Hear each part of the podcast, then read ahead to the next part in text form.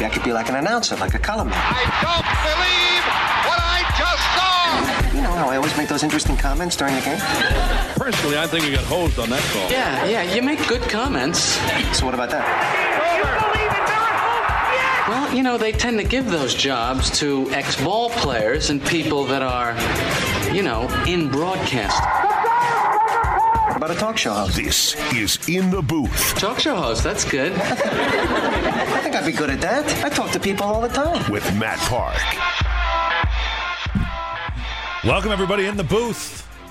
Good to have you with us on ESPN Radio. Here for another day of sports talk with you. You can join us at 437 76444 ESPN 44. Love to get your thoughts on this uh, Dino Babers comment from yesterday. We played it, we'll play it again. The reaction to me is more interesting than the comment itself. And uh, maybe we can get a little discussion going. Uh, were you offended by that comment? If so, I want to hear about it. Even if you weren't, maybe we can have a little uh, discussion going. We're all kind of scatterbrained today, firing on uh, both cylinders. We only have a couple, but uh, with football and basketball overlapping and uh, all the different things that are uh, happening in the world, we got uh, lots going on. It is a balmy day here in downtown Syracuse. Gray skies, but uh, temperatures acceptable. And uh, Paulie Sibilia, as usual, is along for the ride. We have a question for Paulie before we get too far into the show today. Something that, as a new employee here at the worldwide headquarters of uh, Galaxy Communications, I'm still a little confused about. Paulie, why is it that you are um, paged so often in the building? This is not a big building, but twice in the last hour, It drives like, me like nuts. a car lot. Paulie Sibilia, call extension, whatever. Why is that necessary? Because if someone, if a listener's calling in, like someone, two people called to ask if there's a Coach Babers show tonight. So and you I need am, to be summoned from wherever so- you are yeah, on the so planet. I have to- to stop working to go tell people what's happening program. Like no, listeners nobody call- else knows the answer to that. I don't know. I get. I'm the. I'm in charge of that stuff. So I There is a Dino Babers show tonight. For those that uh, might be wondering, we'll be over at the Marriott Syracuse downtown talking football with uh, Coach Babers, and his guests will be uh, Asil Mulbah and uh, Dave Bowler, a couple of guys involved in uh, recruiting efforts. So uh, that'll be the focus of the last quarter of the show. So yeah, if anybody calls with a programming sports question for any of the stations, I get summoned. I've never felt you were urgently needed to that degree. Like that, I if I if you're not around, I mean, I'm not I'm not paging you.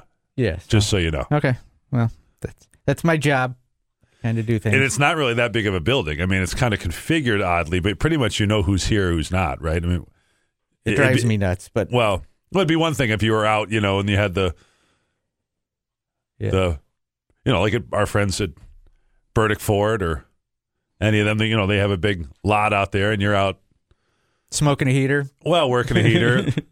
That's uh, show prep for Daniel Baldwin, who'll come in after us. He's out there working his uh, pre-show heater, working on another good hot take. I know we had one burn in there yesterday, so whew, good stuff. So, should we play the quote that apparently has gotten everybody riled up? You don't have to play the whole thing, Paulie, but at, the, at least the uh, first half of this. You can let the whole thing go if you'd like, but this is Dino Babers in his press conference yesterday. A couple things were peculiar about his press conference. First of all, and without kind of going out of order, but he has since tried to alter or ease or walk back some of these comments. And uh, he pointed out, look, I, I don't parse over my words or work off a script in these press conferences. Not only can I tell you because I'm, uh, you know, have a good relationship with Coach Babers and know the inner workings here. Not only is that hundred percent true that he doesn't uh, plan out his comments. In fact, I'd like to see him do it more. But he uh, yesterday's press conference started six minutes early. He burst in the room and was ready to go at eleven twenty four for eleven thirty press conference. And then uh, this came up uh, a question relative to the uh, Orange not following up on their biggest win in recent years, the victory over Clemson. You know, my, my disappointment was in the uh, in the way as a community that we handled it, and I hope that next year, when the opportunity comes up, we handle it a different way. We need to be mature about the way we go about our process. When we're sitting at a situation where we, great things can happen, and we're willing to uh, look so far down the road, when really we need to just look right outside the door and keep doing the job that we're doing so that we can have an opportunity to get to the fruits of those rewards at the end of the season and not necessarily jump the gun, you know, and, and talk about the future when we still had a lot of work to do. We still had a lot of planting, a lot of seeding, a lot of watering to do, and we're already counting our chips with our crops, and, and we don't even know what in the hell happened yet. And, uh, you know, it, it's exciting. I get it. It's a new experience for us. I understand that part of it. And I get, you know, I get that you guys get to write about it, and that's really cool. But as as a team and as a as a community and as a or, and as a university, you know, there's steps to it. You know, I can think back to my children when, you know, they got their tricycle and then then they got their bikes with the wheels on the side. What do they call them? Training wheels. And then the very first day that you took the training wheels off, and then you're running behind them with the bike, getting in better shape than they are. And then all of a sudden, you're running behind them, and you don't have your hand on the bike, and you're just running next to them, and, and they don't realize that they're pedaling the bike by themselves. And then they're taking off, going all over the neighborhood, and you're worrying about cars hitting them because they're flying around corners and doing all kind of crazy things. Those are the processes to learning. All right, we can uh, we can cut the bike and tricycle and training wheel aspect of the quote because it's just uh, going to another analogy to to uh, kind of reinforce his point. But I, might be missing something, and maybe I've been distracted by the other things going on. But I was surprised that this comment garnered reaction. Um, this is lifting up the curtain a little bit. In the press conference, when it was over, cameras off, microphones away, recorders stopped. There was a little back and forth, informally, uh, professional to professional, from the coaches uh, to the, the print reporters. Hey, wait, uh, didn't everybody around here get excited? It's not the media's fault. It's a, and I don't think it's appropriate to say the media got out of whack or to have any say so over what the, the media writes. But I guess what I'm missing what needed to be apologized for. Um, I hate the fact, and I know that he called Brent, and Brent's got an interview um, coming up later where Coach Babers has clarified his comments. I'm fine with the idea that clarify. First of all, I wouldn't have said what he what he said in the first place. I probably wouldn't have said. I think it's okay for him to think it. I, I don't think it's advisable for the head football coach to come out and say, "Hey, look, we won one big game and everybody jumped to conclusions like we'd actually arrived." Um, if I think I think if the football coach, you just sort of let it happen. I don't, you can't tell the media what to write. You can't scold the fan base or or douse their flames. But were people offended? What what is what warrants an apology? Why why is the word apology used? Who, I- who is the aggrieved party in this case? I didn't find anything he said outrageous. Like No. everybody did jump the gun after it. The, I mean, the, to blame the media, no, you can't blame the media. You can't blame the fans. But we, everybody jumped the gun, and, And- the, the media did ask immediately after that game to the AD, "Are you extending this guy?" So everybody jumped the gun. You know. And I'll say this: Dino Babers was the first guy to and use his expression "ride the wave" as he should have. What, were you supposed to do? You know, the alternative, even if you follow some of the things he's saying here, is look, it takes. And I, I think what he's done in, in I'm not going to use the word apology because I think that's stupid. In in clarifying his message, he has changed the word community to really the people that are in his domain, people that work in the football office. Well, they all answer to him. And I understand that. That if you're going to say anything like that at all, at least talk about the people you can control. You can't control the media, and you can't really control the fan base or tell them what to do. I just don't understand why uh, we felt like he needed to significantly walk this back. And I, and I understand it might sound like I'm talking out of both sides of my mouth. If I'm him, I wouldn't have said it in the first place. But once it's out there, um, I don't know that that needed to uh, necessarily be massaged. By the way, he was riding the wave and fanning the flames right from the start, as he should have been. When you beat Clemson and you get invited to be on every show that ESPN has and all these other things, you would be foolish to turn that down. Um, nobody's going to say, even if he really believes it, uh, you know what? Hey, it was a great win, but um, we haven't really turned the corner here the way I want to. Call me back when we do that.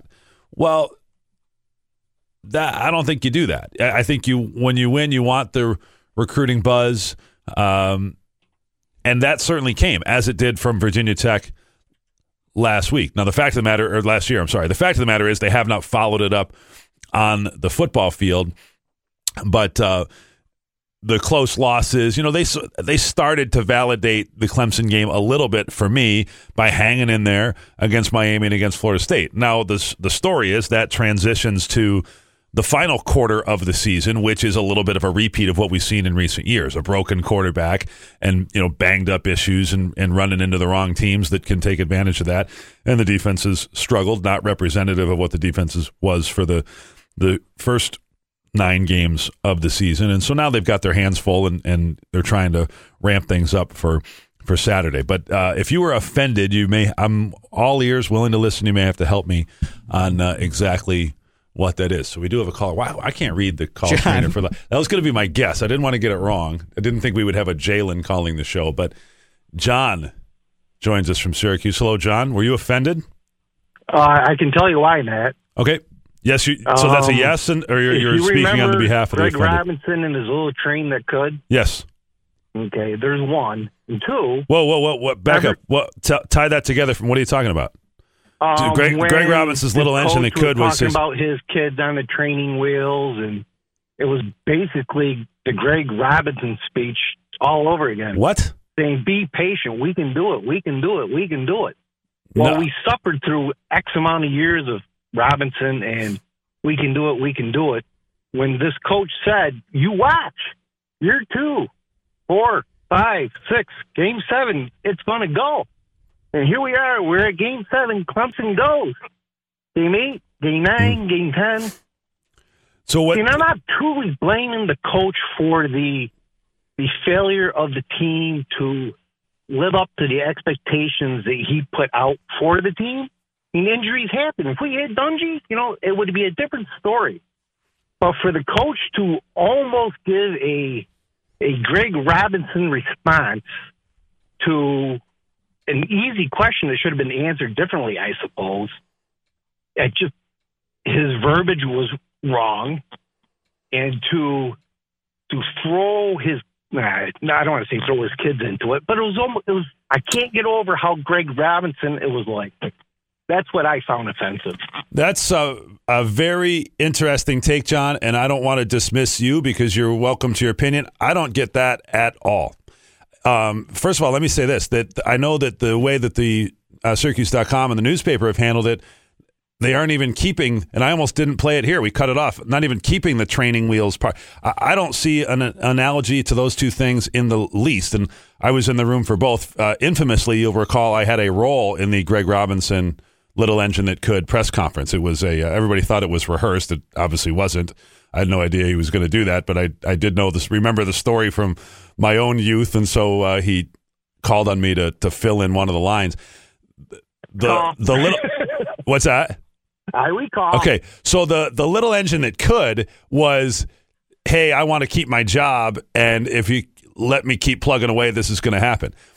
That's not what Dino Babers is saying at all. What Dino Babers is saying is, look, one game does not a corner turn, and the the idea that we have arrived because of beating Clemson isn't really true in the and I think when it came to the analogy of the training wheels and and teaching somebody to ride their bike is just because they get it the first time when you push them doesn't mean that they actually are riding and, and steering the bike and powering the bike on their own. Babers uses a lot of analogies. We- We're still trying to figure out whether the cake's still in the oven or whether it's supposed to come or or what, watering things. I I don't. I have no idea what analogy we're on half the time with him, but um, but he uses a lot of them. I, I just have a hard time understanding why this was something that people took offense to.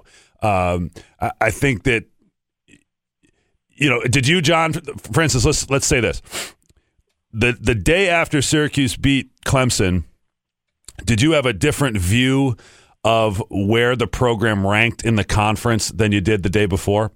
No doubt. Because And how- how big was the gap? So Mr. if I- if- said that we would do what we just did. All right, so let me say this. So if um, on Oct- that game was October what thirteenth, Friday night, Yeah. October thirteenth. Yep, so, Friday on- the 13th, so on October twelfth, there, there's fourteen teams in the ACC. On October twelfth, where do you think Syracuse ranked? Give or take about middle of the pack. So seventh, seventh, eighth, ninth. So on October fourteenth, you woke up and you thought they were ranked what? Probably five. maybe four. Really? See, Well, I, I think mean, that I think that leap. to beat Florida State because Florida State supposedly wasn't very good, How'd that work out? not very good. so And same thing with uh, well, Miami. we had a chance at Miami, and here's it just fell apart for whatever reason. I hear you. And- The fan base got so wound up because the coach said, "Trust me, by year two, game four, five, six, seven, we would turn the corner." We turned the corner, and then to come back after four losses and say, "Well, you know, the training wheels, we probably should have kept them on." So I'm going to go one more analogy with you, John. Um, right. It's not a light switch. You know what I mean? It's not. Oh, okay, we got this win, and now all of a sudden we're we're a player. We're really good. So Right. I don't think you go, and and I really appreciate your back and forth and your honesty there. I don't think you go from ninth to fifth or fourth, which was your top end, in one game. I, I think Syracuse the the program is on the gent the very clear incline and on a gentle incline, very gentle too. But you don't just do that. They lost to Middle Tennessee just a couple weeks prior. So uh, I- think maybe this idea of oh it clicks, oh it clicks. That's what Babers ought to be walking back a little bit. We, we talked with him about that today off the air. You know the places he's been before, Eastern Illinois and Bowling Green, the talent level at those schools relative to the rest of the league was the same or better. That's not what happens at Syracuse, where you have lower third of the conference talent. So to come in barking and saying, hey, in 15, 16 games or middle of the, of the second year, it's all going to click and we're going to start annihilating people. Well, you can say that in the MAC, where you're very confident in your coaching abilities and everybody more or less is working with the same material, and then you can go out and recruit better nobody is going to show up here and all of a sudden start recruiting better players than Clemson and, and Florida State have, and Louisville has, and LSU has, et cetera, to use a, a non conference opponent there too. So um, that's probably where there's been a misconception. Now, I don't think you blame the public on it or, you know, it's a it's human nature. It's imagination. That's why we love sports. We want to let ourselves get uh, carried away, and that's uh, probably what happened uh, to a degree here. If you beat Clemson, it's a realistic jump to think you can beat other teams. It's not sure, it in- shows what you're capable of. It doesn't. It's human nature, and to have to But it's also human performance. It Yeah. doesn't mean that you're going to be that way the next time and the next time. Yeah, and also when he said that we're going to click after that game, it did. He also didn't know his quarterback was going to get hurt. Right. You know, it's Well, here there's a lot of things that didn't exist in his other uh, coaching stops. And I think the, the staff is learning that and working uh, its way through it. So good stuff. We'll get back to that. We did arrange uh, for Jim Satalin to talk Orange basketball with us. The uh, Cuse moving to 4 0 last night. John, thanks for the call. We'd love to have more calls. You can join us at 4 ESPN 44 or 437 7644. More to come as we roll along. You're listening to In the Booth on ESPN Radio Syracuse. The Syracuse Crunch are back home this Wednesday to take on the Rochester Americans. I'm Lucas Favale. Join me on ESPN Radio for Countdown to Crunch Time at 645, followed by Puck Drop at 7 o'clock on ESPN Radio. This is In the Booth with Matt Park. And welcome back in the booth. Good to have you with us. Good to have some patience from our friend Jim Satalin. We got all fired up on football to uh, start the show, and uh, we'll lob that one to uh, Coach Satalin as well. And good to have you on, Coach. And first of all, happy belated birthday. We missed you over the weekend. You were out of town, and the Oranges uh, took care of business against Texas Southern, and then bounced back with one again last night. Yeah, thank you, Matthew. Thank you. Usually we uh, we have a game. It seems like on my birthday. Boeheim's birthday is the day before mine, so we kind of celebrate both of them. But uh, it's nice to be in D.C. It was nice weather down there, and uh, so it worked out great for everybody. Plus, we got a nice win for the Cuse. Encourages, uh, or I guess, uh, maintains that you're always going to be younger than Coach. Yes, that's right. That's right. Everybody remember that too. Please. Two years younger than him. You'll, yes. you'll be the uh, the first to point it out. So, um, you know, we'll get into the game last night, but this is top of mind, and I want to get a coach's perspective. Are you familiar with the uh, Coach Babers comments of yesterday, and and maybe more importantly, his clarification of the comments? About the community? Yeah, the kind of the saying, "Hey, look, uh, everybody jumped the gun to get too excited about the Clemson win."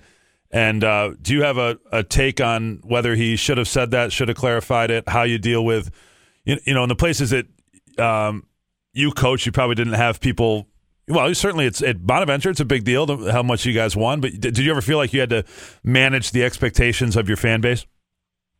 You know, I think that all comes with how successful the program is, or, or what what somebody says about it. We can we can certainly point out last year, if you remember, with Syracuse basketball, and uh, Jim Boeheim made an innocent comment in the summer saying that this is the best team, most talented he's ever had.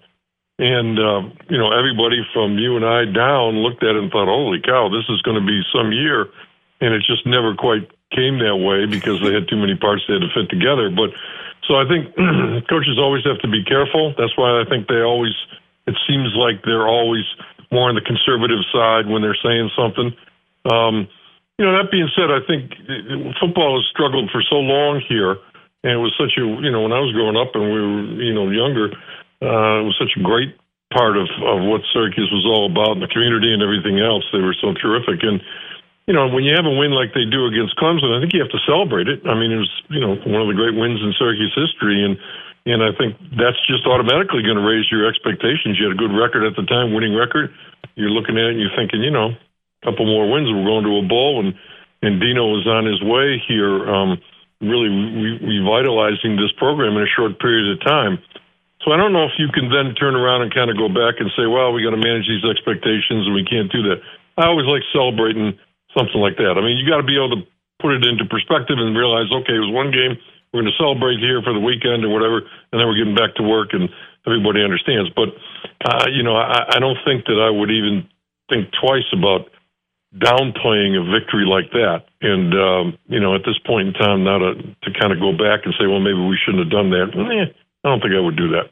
No, I, I agree. I think you work so hard to get any win that when Yep. you get a historical win, you know, dance like nobody's watching, as they say. Uh, I think to a degree you want to act like you've been there, but I think the right perspective on all of this is keep it all in check. And you know, infamously, football coaches have what they say the twenty-four hour rule. You know. And 24 hours after the game, you get back to work. Well, the, the schedule demands that really in all of these sports to do it. I think what he's trying to clarify to now is is look, the people here in the football concept, the, the people that are in the building and on the payroll uh, need to kind of keep plugging. I, I I think Babers knows he can't really tell the media what to write or the fans necessarily what to think, but uh, there's a big difference between winning a game, even winning a big game, and actually being where you want to be or quote unquote arriving. And uh, it, you- you're going to know when they've arrived because it's it's going to be to me you've arrived when you're in bowls, you know, two years in a row or three out of four, that type of thing. Of course, we just went through a stretch like that that uh, because of a coaching change didn't uh, necessarily feel that way. Uh, but that, that's a story for another time. We'll we'll uh, get back to that. But I appreciate your uh, coaching insights and your your input on that type of stuff on on those types of issues because it's such a difficult job and uh, the PR aspect of it certainly one of the things that you know head coaches in this day and age, Sats, and you know so many of them, uh, particularly on the basketball side. I always feel for people like Dino Babers, right, and Scott Shafer, who's a first time head coach here. They spend their whole life with a whistle around their neck and drawing up plays and run running practice, and then you don't really get to do that when you're head coach. That's that's not what takes up most of your time, right? Yeah, I mean, you've got so many different responsibilities, and and you know, I mean, it really is. It's a it's a fine line. There's no question to that. But I always thought you had to, without going overboard, you had to celebrate your victories, celebrate your successes, and because they're not yours, it's your programs, it's your schools, it's your players, it's your staff, and and if you don't celebrate those, uh, there's going to be plenty of times when you're losing games that you're not going to get a chance to celebrate, and somebody else is going to be talking about how there should be a new coach coming in here. So I, I always like the idea that you know, and I think Dino's going to do a great job here. I think he's doing a great job. I think they're obviously much better this year than they were last year, and um, might not show it, probably won't show it, but you know they've been in every game other than the last couple here, and I think there's reasons for that. And uh, so you know, it, it's just a, a, a difficult situation, and uh, most coaches are media leery.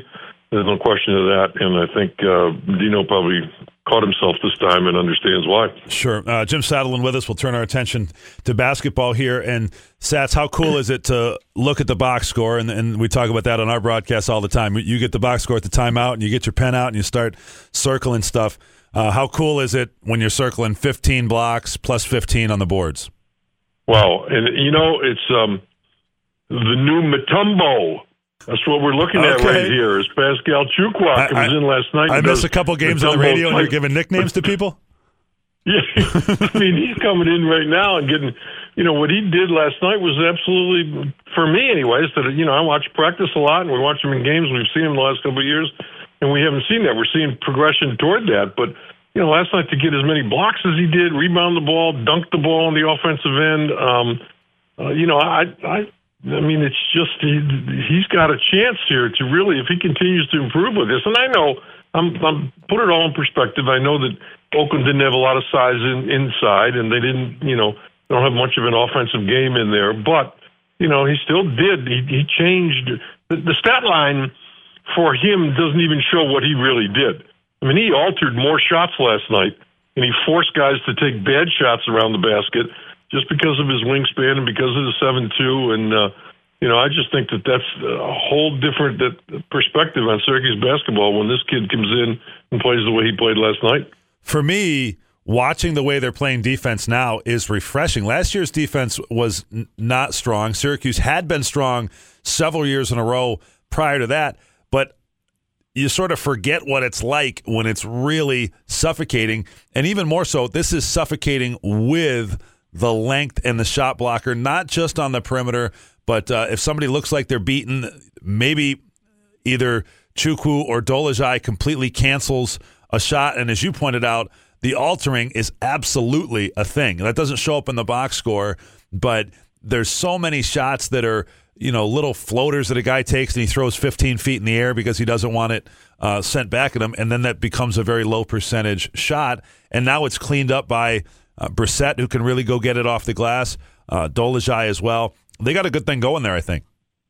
Yeah, they really do, and you're right. Defense is the key with this team because you know, there's still the offense is really a question mark still. I mean, Tyus Battle is there, and and uh, you know, it was nice to see Frank Howard come in and, and really help them last night. And you know, Oshae Brissett is going to be a really good offensive player. You know, sometime hopefully this year during this time and getting different contributions. But this team is going to ride the, the defensive horse all year long, um, and and they're good. And you're right. Last year was an offensive team. They had a bunch of guys that could score, but through too many guys, young guys and older guys, try to put them all together at the same time, and it, it just didn't work from a defensive standpoint. And uh, you know, they went to the Final Four the year before, if you remember, with with Gbinije and Cooney out in front, and and you know some in, in Coleman and Roberson and those guys that had been around a while, and they wanted they did that because they were great defensively. And I think Syracuse is good. That's what they're going to hang their hat on this year. And, and I love the way they're playing right now. And you know, I think the key right now, Matthew, is that They've got the game on, on tomorrow night against Toledo, and they can't afford to stumble here. Toledo's a nice team, but Syracuse, if they play well, will win this game. But they can't afford to be looking saying, "Hey, Thanksgiving is, is right there." I'm sure that they're going to be released right after the game tomorrow night, and probably come back Friday or Saturday, whatever it is. So they'll be flying out of there, and I hope their mind is not on that. But the season starts Monday. That's when the real season starts because they got Maryland, then they got Kansas, then they got Connecticut, and then we'll have a, a heck of a lot better idea of, of where this potential is and where this team might go after those three games. Absolutely. And uh, Jim Satalin with us just for another minute or so. Uh, we're looking forward to all those major conference opponents. It's been three in a row uh, with the mid major teams coming in here that all were the preseason favorite of their league. You, you can't go off of what you saw last night for what Oakland's going to be. They've got two legit scorers who uh, were averaging about 52 points per game coming in. Last night they scored half that. And then that's without Jalen Hayes, who was serving the last game of his suspension last night. So he'll give them some interior presence uh, going forward, and uh, certainly in the Horizon League, they'll be fine. Toledo won only 17 games last year, but they're picked near the top of the MAC. And I know you uh, listened in with uh, Coach Kowalczyk yesterday. What type of feel do you have on the Rockets? Well, I'll tell you what. It's it's more importantly is what his feel is on the Rockets, and the Yeah. coach was incredibly confident. Um, not necessarily saying, "Oh, yeah, we're going to win there and win," but just saying we're very skilled at a lot of positions. Um, you know, we really feel as though we can, this is a good time for us. We're shooting the ball better from the field. We've got experience. We're going to be better too. They've got a, a transfer sitting out that'll be ready December 16th. It's a, you know, from Missouri that they really think is going to be a terrific player. So, I mean, this is a solid team. This team that beat Oakland by 13 the other night, Saturday, in, and, in uh, a game where both of those so- guys scored. Both Nunn and Walker really Yeah. scored against uh, Yeah. against Toledo, and they still lost by 13.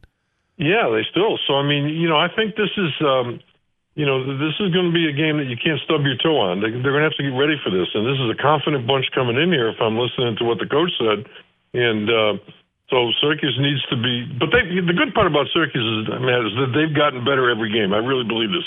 From the first exhibition game to the next exhibition game, to Cornell, to Iona, to Texas Southern, to um, last night against Oakland, I thought that they've improved every game.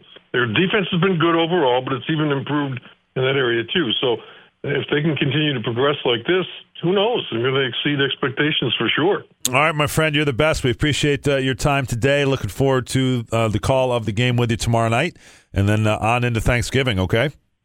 Thank you, Matthew. Good Uh, talking to you. All right, buddy. Likewise, that's uh, Jim Satalin, our uh, radio analyst on the uh, Syracuse IMG Sports Network. We'll be back together tomorrow night, the Orange and Toledo in the Dome at uh, 7 o'clock. When we come back, Do We Care with Joe? We'll work things through here the rest of the way with Coach Babers' comments, etc. And you can join us by phone at 437 7644 or 4ESPN 44. This is in the booth on ESPN Radio Syracuse. Live from the DBOffers.com, powered by Drivers Village Studio. This is ESPN Radio 97.7 FM, Syracuse. and 100.1 FM Oswego. Do we care? Interesting. I doubt it. No, wait, the other thing. Tedious. But we will do this segment anyway. Don't care anymore. Here's Joe Salzone. No Retired NBA star Ray Allen is accused of stalking, but says he's actually a victim of catfishing. Allen filing a motion in a Florida courtroom requesting the case be thrown out. Bryant Coleman is accusing Allen of cyber stalking, accusations which Allen denies. Allen's lawyer says that Coleman pretended to be various women interested in the two time NBA champion. What is wrong with people. Number one. That's the question of the day. Number two, who has the time or inclination to do this? Why why would a dude pose to be women to get the? I, I just if if people, I always say this about criminal activity. If people use the the create the I guess creativity that it requires to do this, the drive, the time and effort put into it to do anything constructive, they would actually move forward in life and, and be successful. Ray Allen, obviously, where there's smoke, there's fire. He probably uh, does some things that are a little odd. I find it very hard to believe that Ray Allen is stalking anybody, uh, let alone some dude posing to be women, if I'm following that correctly. Well, I guess if a 75 year old newsman can be accused of harassment, then Well, everyone's fair game. People But are just messed up. Al- yes, they are. Allen's lawyer uh, says that this guy Coleman is obsessed with the Allen family, like knows everything about uh, his family. that would family. be the definition of stalking. That is it? that is the Yeah. definition of stalking. So that'll be interesting to see how it plays out in court.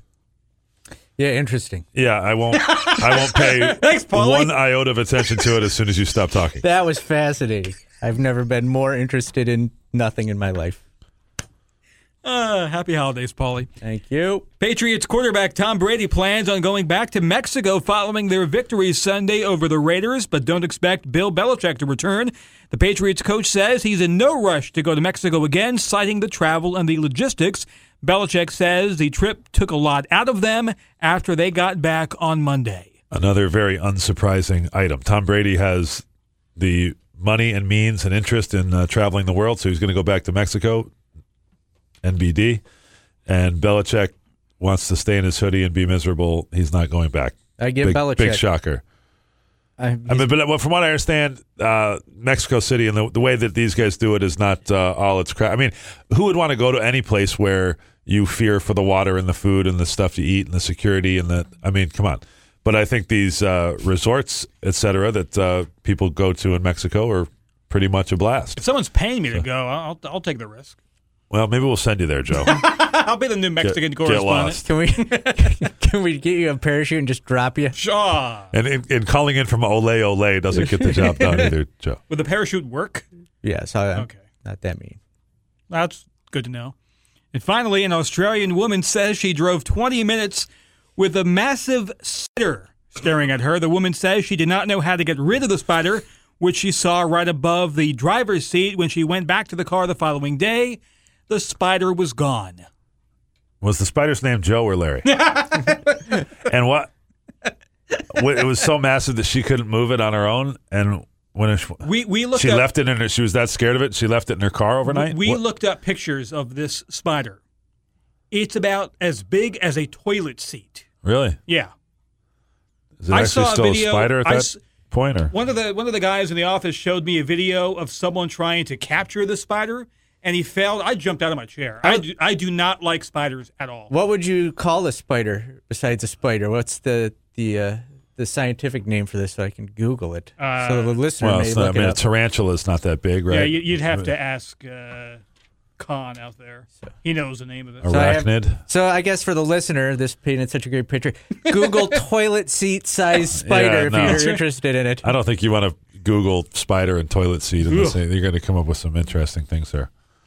Although Uh, Joe Joe manages to come up with three things that aren't interesting on a regular it- basis, but the, the, the look on Paulie's face It's, now that it's he's a Googled it. jarringly large spider, and it's not. So why was about, that in her car? Why why didn't she just swat it out of there? Or I mean, I, I just don't understand. I mean, I guess in Australia they have different bugs than we have here, but that couldn't have been moved on from. Yeah, and to put it in perspective, it's not toilet seat size. It's a windshield visor sized. It's covering the visor. It's, Um, It's not. it's the size of something you don't want to see in your car as you're driving to the grocery store or wherever. Don't they have newspapers you can roll up in Australia? Exactly right. Smack that thing. Yeah, you you first, Paulie, and then report back to Oh us. man, I'll do As, it. as I'm in Mexico. Uh, Do We Care is brought to you by Cam's Pizzeria. Cam's, love it for a slice. Finally, a reason that Paulie can justify keeping the fast food wrappers on the floor of his car, in case a 12-inch spider pops up in his car. He's got something to kill it with and somewhere to put it. I'm going to have nightmares about that spider tonight. It will about you too, Joe. Trust me. Back to wrap it up next. This is in the booth on ESPN Radio Syracuse. Thursday, the Giants are off to D.C. to face the Redskins. Pregame at 325. Big Blue plays here. ESPN Radio 97.7 and 100.1. This is In the Booth with Matt Park. Back in the booth here for another couple of minutes. Back tomorrow. Jon Meterparel of the Boston College radio broadcast team will join us to preview the game on Saturday and talk about BC's recent resurgence behind the freshman running back A.J. Dillon, who went for 200 yards in their win against uh, UConn at Fenway Park on the weekend. Back tonight at the Marriott Syracuse downtown talking football, the AmeriCU Dino Babers show, our last one of the season. Hope to have you come out. We're having some sponsors out and should be a good group and a good time there tonight. Want to get you the comments of Coach Babers approaching senior day, which is the final time in the dome for guys like Zaire Franklin, Parris Bennett, Steve Ishmael, or Phillips, Jamar McGloster, and company. You know, I don't think it's a big challenge when you look at it. The, the game of football, I don't want to you know, get all sentimental here and stuff, but the game of football is so different than any other game. When you, if you're a baseball player and baseball's over, you get to go play in the softball leagues. You know, if you're a basketball player, you get to go play rec basketball and, and show everybody how well you can shoot or how well you can defend. When you get done with football, there's no there's no intramural league or anything that you can go to afterwards and put on 12 to 15 pounds of gear and get after people with where you could get medically hurt, you know, from the jobs that you have in your careers. You know, this is the last time that they're ever going to play the game unless they get an opportunity to play professionally, which is a very, very small percentage. And then even if you do get an opportunity to play professionally, your lifespan is what, three to five years, if you're good enough. Very seldom do the guys play over that. So this is the last time that they're going to play a game that they've been playing their entire lives that they love. And you ask any football player, including the one that's in front of you, we all remember the last time that we put on the pads and we got an opportunity to play the game. And when that's over, it's over. You get to go do other things, but that's it. There, there's no intramurals after that. There's no rec league. There's no health club that you can go and line up and play 22 guys that are going to play collegiate football. And maybe that's why the, uh, the fantasy thing is so good. I've never done it before. Maybe that's why everybody enjoys it so much. But that's totally different than real football. So to get back to your statement, the, them putting on that gear and getting one more time to play with their brethren that surrounds them and guys that'll be their friends and their best friends for the rest of their lives. The guys are going to be the best men at their wedding. I think they have enough to play for, and I think they'll show up. Dino Babers on a typical, familiar concept we hear at this time of the year from uh, football coaches about their teams. And guys who do go on and play in the NFL will tell you they enjoyed college and in some cases even high school more than they did pro football because of the camaraderie uh, that you feel in, in college. You know, knowing uh, Chris Gedney as we do and the, the close bonds he maintains with his teammates and, and people like that, that really is a thing. And as it relates to the game on Saturday, it's the idea of building this up as if it were the bowl game. You're not making the bowl, uh, you're not going to get the gift bag wherever uh, that bowl is, but you can make this special. You can win for Zaire Franklin, or if you are Zaire Franklin or Parris Bennett, you can go out on a high note in a good uh, physical football game. So good show today. Thanks to the callers. Hope to have more of that uh, going forward. We'll be back tomorrow at uh, 2 o'clock with Jon Meterparel of Boston College. For Paulie and Joe, I'm Matt. So long on ESPN Radio Syracuse.